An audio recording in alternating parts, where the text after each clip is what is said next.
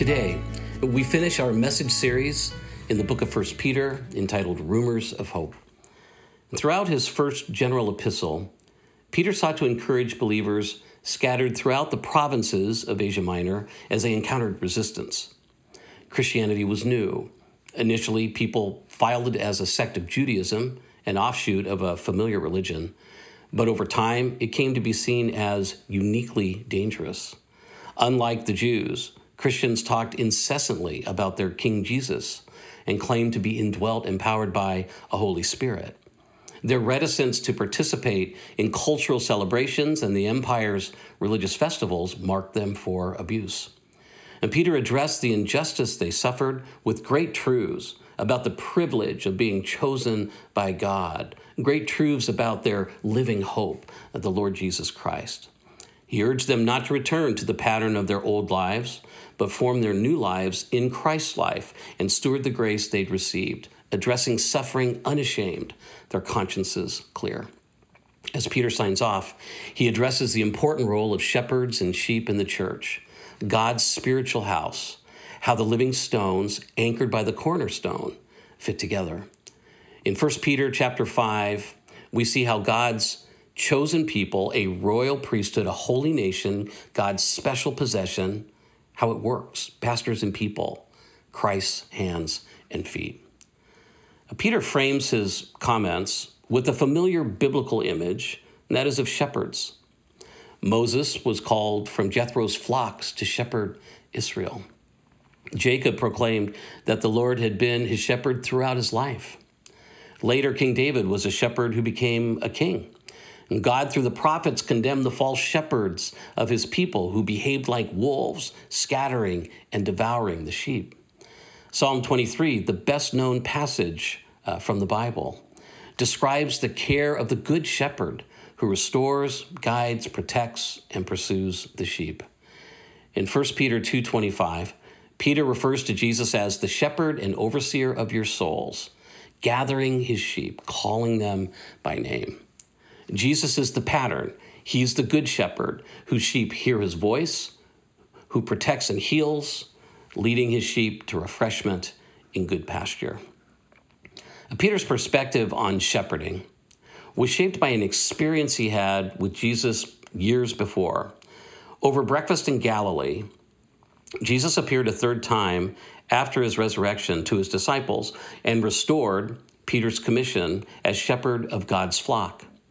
In John chapter 21, verses 15 through 17, it says, When they had finished eating, Jesus said to Simon Peter, Simon, son of John, do you love me more than these? Well, yes, Lord, he said. You know that I love you. Jesus said, Feed my lambs. Again, Jesus said, Simon, son of John, do you love me? He answered, Yes, Lord, you know that I love you. Jesus said, Take care of my sheep. And the third time he said to him, Simon, son of John, do you love me? Peter was hurt because Jesus asked him the third time, Do you love me? And he said, Lord, you know all things. You know that I love you. And Jesus said, Feed my sheep. The term for shepherd, poimen, is the term from which we derive pastor. Jesus taught Peter that love is the essence of pastoral leadership and is, and is at the heart of Peter's criteria for good shepherds. In 1 Peter chapter 5 verses 1 through 3, we see Peter's lists uh, for good shepherds. It says, To the elders among you, I appeal as a fellow elder and witness of Christ's sufferings, who also will share in the glory to be revealed. Be shepherds of God's flock that is under your care, watching over them, not because you must but because you're willing, as God wants you to be. Not pursuing dishonest gain, but eager to serve, not lording it over those entrusted to you, but being examples to the flock. And Peter begins his address to shepherds by modeling the humility he hopes will be evident in them. Peter personally experienced Jesus' entire ministry. He saw the miracles and healings, heard his teaching, and was there at the transfiguration when Jesus' glory shone through his humanity. Peter had stories uh, that could have made these leaders feel like the junior varsity, but appeals to them as a fellow elder with the authority of an eyewitness. He showed the same humility in the salutation of his second epistle. In 2 Peter chapter 1 verse 1, it begins Simon Peter, a servant and apostle of Jesus Christ, to those who through the righteousness of our God and Savior Jesus Christ have received a faith as precious as ours. A faith as precious as the apostles who had actually walked with the Lord Jesus. It is still just as precious and just as real. And like the Lord Jesus, Peter learned humility by the things that he suffered, except he wasn't experiencing a lot of unjust suffering. Peter's life was a human highlight film of bad ideas, rash words, and impulsive acts, but he learned much through those things. Uh, Peter had an important word for shepherds caring for sheep in difficult times. In the category qualities of a good shepherd, Peter identifies four essential measures, each motivated by love. First, good shepherds watch, overseeing the needs of the flock. Good shepherds see that their people are properly fed with biblical teaching, a balanced diet of exhortation and encouragement. They see that their flock is feeding in rich pastures of prayer and fellowship, strengthened in faith and growing toward maturity. It's the shepherd's role to keep the sheep from straying and doing harm to themselves and others. You know, sheep are notorious for wandering off into dangerous territory, feeding in polluted pastures, and becoming cast on their backs. And so it is with Christians. We can stray unaware that we're straying. We can become susceptible to false doctrine that leads us astray. We can neglect prayer, fellowship, and the Word of God. We can get tired of serving others, of being part of a community, or, or tired of just caring. Good shepherds provide guidance and protection, watch care for souls. Secondly, good shepherds serve willingly, joyfully, not out of some sense of duty. And this brings up the question of calling. Is there a special call for a shepherd, for a pastor? 1 Timothy chapter 3 verse 1 it says whoever aspires to be an overseer desires a noble task. So aspire and desire we see that but does this constitute a calling? Now in one sense all Christians are called according to their gifts in their vocation as a Christian. But I've known personally since my junior year of college that I've carried this sense of call uh, to the local church as a pastor. In difficult seasons, that conviction has renewed my passion when the demands of ministry and expectations of people crushed my spirit. But even if there's a special call, pastoral ministry is not a duty. Pastoral ministry is an honor. Good shepherds don't make people feel like they're doing them a favor by taking the time and effort to care for their needs. If someone comes up to me and gets an earful about my packed schedule and how difficult it is to balance the demands of ministry and family and how I need a vacation, blah, blah, blah. But yes, I will meet with you. Well, they'll just feel like they're bothering me. Steadfast and diligent in their daily commitments to the sheep, good shepherds serve willingly, not grudgingly, motivated only by love and a sense of purpose. I've always felt it a blessing that people actually come to me and sometimes listen to what I say. And if a person cannot lead joyfully, that person should not be in leadership at all. God does not want anyone to diminish the value, the joy of service. A third quality good shepherds are not motivated by money or favors. Uh, one of the biblical qualifications for an elder in the church, found in 1 Timothy 3, is uh, not a lover of money, not fond of sordid gain. So, fiscal responsibility, staying out of debt, and living a simple lifestyle protects the reputation of the gospel. While a pastor may have the responsibility to provide for their family, money cannot become the focus. When my pastor growing up, uh, Dr. George Peak, heard that I was going into ministry, he said to me, Dean, let me give you some advice. Never ask for a raise and never turn one down, which, which seemed about right. which is what I have done uh, through all these years. And while the attitude of some churches toward pastoral compensation is, Lord, uh, you keep him humble and we'll keep him poor, That has never been my experience. I'll sometimes hear pastors talk about how much more money they could make by having another job. And there's the implication that this church or God Himself are so fortunate that they chose to do this. Well, I've worked with some folks like that over the years. Uh, I'm not so sure they're a bargain at all. I'd like to see some of them get out in the tech world, let's say, and slug it out and see how well they do. If compensation is a concern, the pastor or staff member uh, should find a job outside of vocational ministry. It just can't be the focus. It's not unusual for our staff to reflect on how truly privileged we feel, how fortunate we are that we actually get paid to do this stuff. And finally, good shepherds do not seek to dominate the sheep, uh, not lording it over those entrusted to you, Peter says. Lording it over is an interesting phrase. It's an idiom that means to behave as if you're better than someone else and have the right to tell them what to do. Lording it over does not reflect servant leadership, where church leaders support and encourage from below and lift up, they don't push from above. Good shepherds don't pursue leadership roles in order to wield power. And good shepherds aren't hung up on titles. When I, when I began a Doctor of Ministry program 30 years ago, I remember a huddle with other students. We were asked to share what we hoped to derive from the program. And when one of them said it was to gain the title doctor, I laughed out loud, thinking he was kidding, but he wasn't.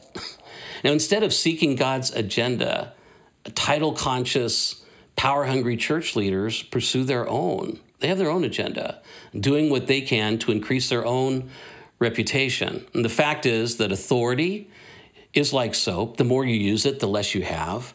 And humble people know that authority does not come through the position itself, but the way in which the position is filled. Good shepherds don't expect people to respond to them simply because of their title or position. Influence is earned. And Peter urges shepherds to lead by example, according to Jesus' example, in order to earn that influence. On to 1 Peter uh, 5, verse 4. Peter says, And when the chief shepherd appears, you'll receive the crown of glory that will never fade away. And so note how he identifies Jesus. He calls him the chief shepherd. We are under shepherds of the great shepherd who will one day reward servants who serve willingly and eagerly. And the attraction is not that we'll be compensated in some way, but rather that we'll receive far more than we could ever deserve. The crown of glory will come by God's grace. We do not earn it. And grace upon grace, he pours out on his people, be they leaders or followers. The crown of glory is for all who faithfully serve. And after lining out the qualities of good shepherds, Peter presents his list for good sheep. In verse 5, it says, In the same way, you who are younger, submit yourselves to your elders, all of you. Clothe yourselves with humility toward one another, because God opposes the proud, but shows favor to the humble. Now, Peter's list begins with humility, applied first to the shepherd sheep relationship, which is a symbiotic relationship, it's interdependent. As good shepherds submit uh, to their best interests, the sheep respond with mutual submission. Catalyst and response shepherds submit, then sheep submit. Uh, younger generations within a church community can sometimes get impatient with leadership and uh, struggle uh, with their authority and often sometimes even reject it. In a church spanning five generations, it's difficult to maintain a ministry that is relevant to every member in every respect. Younger generations can make a huge impact when they humbly bring their ideas and concerns, uh, which is a test for the humility of pastoral leaders. Good shepherds respond in ways that build confidence in their leadership. Hebrews chapter 13, verse 17. It says, Have confidence in your leaders and submit to their authority because they keep watch over you as those who must give an account. So this is their responsibility. Do this so that their work will be a joy, not a burden, for that would be of no benefit to you. Clothe yourselves with humility, as Peter puts it, pictures uh, a servant putting on an apron before serve, before serving. Uh, just as Jesus girded himself with a towel and took on the servant's posture to wash the disciples' feet at the Last Supper. The term humility, it comes from humus, ground, uh, with the suffix, suffix "il," which refers to capability. And so humility is the capability of being a grounded person. Your, your feet are on the ground. Uh, a humble person is grounded. Humility means to have the right estimate of oneself, a so, sober judgment of oneself, not too high or low. A humble person doesn't denigrate their abilities or undersell their value. The early church theologian Augustine had this to say about humility. He said, Humility is the foundation of all the other virtues. Hence, in the soul in which this virtue does not exist, there cannot be any other virtue except in mere appearance. I let that sink in. Now, the exhortation to humility, it leads Peter to speak broadly now to the whole community. He says, All of you, clothe yourselves with humility toward one another. And from the venerable elder to the new young convert, everyone is to be clothed with humility, to be grounded toward one another. And Peter reminds them that God opposes the proud, but gives grace to the humble. Arrogance and pride play for another team. In fact, God is competitive with pride, He opposes it. God opposes the proud, but works with the humble because the humble can be worked with, giving them grace to live to His glory uh, and to weather the persecutions that are there. Verses 6 and 7. Peter says, Humble yourselves, therefore, under God's mighty hand, that he may lift you up in due time. Cast all your anxiety on him, because he cares for you. Our humility before God should open our eyes to our true condition um, in terms of who God is and who we are. Uh, God's greatness. God promises to promote each of us at the right time, in His time. He's in that position to do that, but He has His own timetable. We don't have to grasp. There's no cause for anxiety. He hasn't forgotten about us. As grounded people, we know our limitations and don't take responsibility for things that are not our concern. Um, and God extends His grace. What makes humility so desirable, why it is so important, is the capacity it has for us to build an intimacy with God. Listen to Psalm 131, 1 and 2. It says, My heart is not proud, Lord. My eyes are not haughty. I do not concern myself with great matters or things too wonderful for me.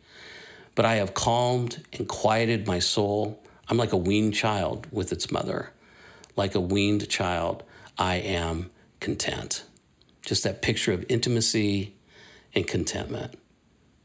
And that will bring the crown of glory when the Lord appears again. He will lift us up in due time because he sees us. He cares for us. After underscoring the importance of humility, Peter continues uh, with his list of qualities for good sheep. The next one is good sheep are ready. Verse 8 Be alert and of sober mind. Your enemy, the devil, prowls around like a roaring lion looking for someone to devour. Now, Peter continues this theme of readiness uh, throughout First Peter, the need for readiness. In First Peter 1.13, it says, Therefore, prepare your minds for action. Be self-controlled. Set your hope fully on the grace to be given you when Jesus Christ is revealed. In 1 Peter chapter 4 verse 7, it says the end of all things is near. And therefore, be clear-minded and self-controlled so that you can pray. In light of the spiritual perils all around, vigilance is a key like sentinels watching on a wall. Christians must, must watch for the enemy. And we should not be surprised when Satan attacks. Now, the harsh reality is that there's a powerful being set against God and his followers, watching for an opportunity to destroy us. And that's a frightening thought, isn't it? Have you ever had a person in your life you were convinced was set against you, actively seeking your demise, your unhappiness, your failure. Now, the, DMV, by the way, doesn't count. The devil schemes and devours. He consumes the impact and influence of believers whenever possible. He seeks to embarrass God by eating us alive, moving us from our place so that evil can take it.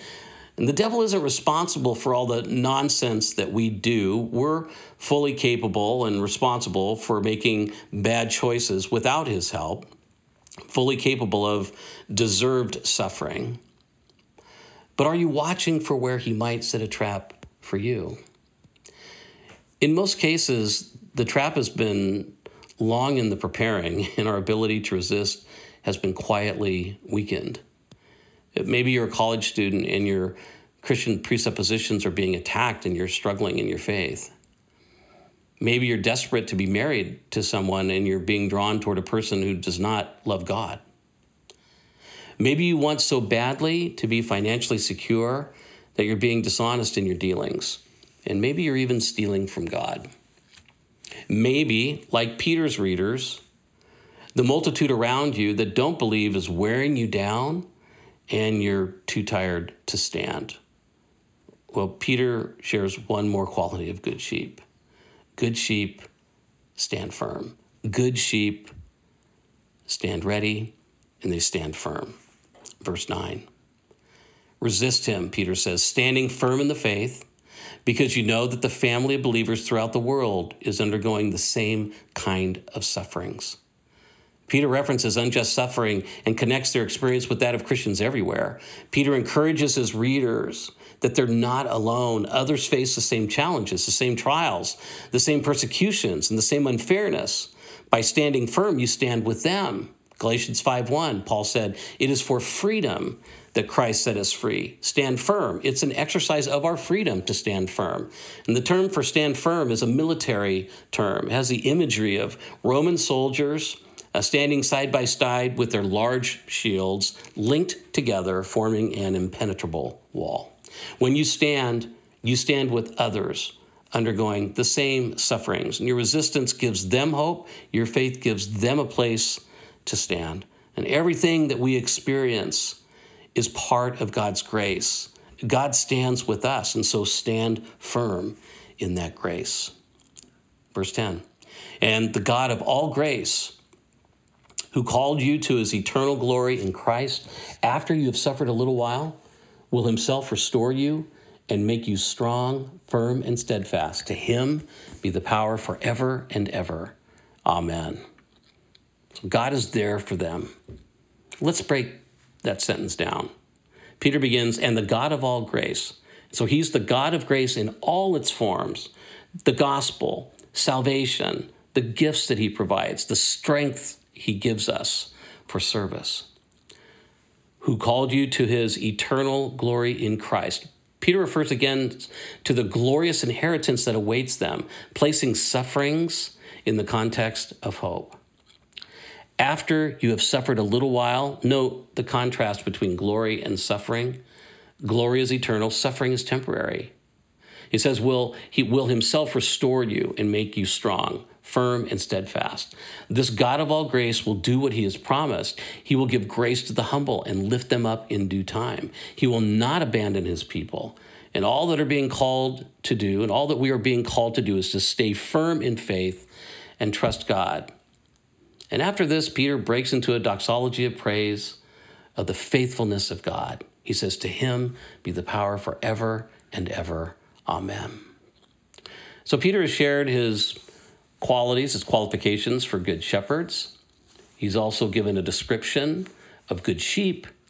And now we see his farewell. And this is truly a shepherd's farewell.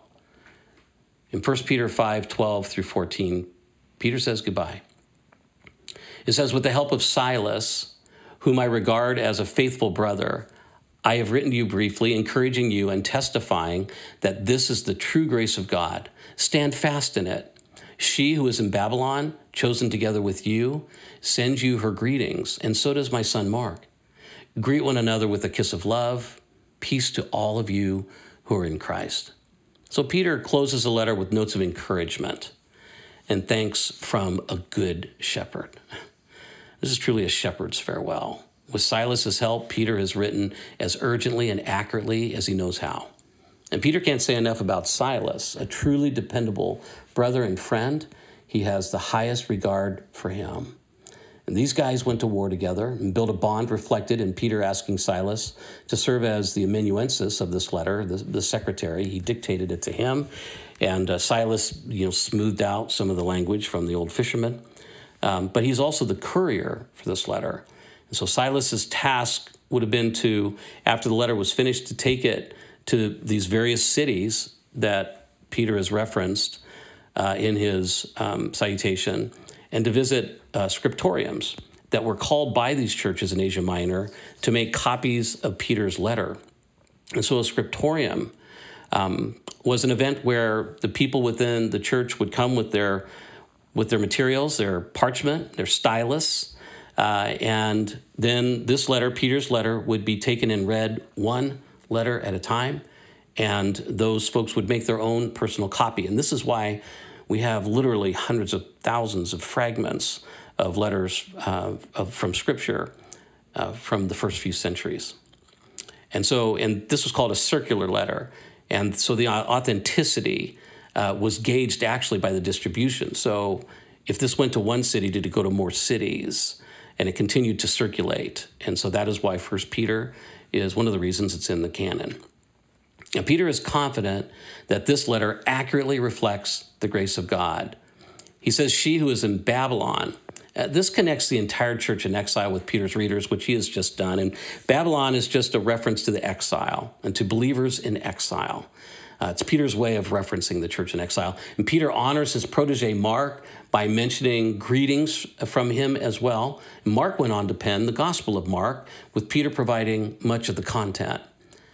And not being in the age of COVID 19, Peter encourages them to continue their practice of greeting each other with a kiss of love. And then Peter wishes them shalom, his version of peace, I'm out. Now, Peter's encouragement to his readers is his encouragement to us, even in the midst of the COVID 19 pandemic and the national press for equality. Don't fixate on your circumstance. Don't get bent over by these things. Be present in your moment. And don't try to get out of it, but live into it. And don't worry about cultural norms or the fact that you're in the minority in some way. Don't grow weary in well doing. Represent the Lord Jesus and his love. Allow the Holy Spirit to fill and guide you. Seek peace, but don't settle for peace at any price. no matter how low it goes, God is there with you. And no matter how high you might get, God is there with you too. God is inclined towards you He's paying attention to you. He's the good shepherd, giving watch over your soul.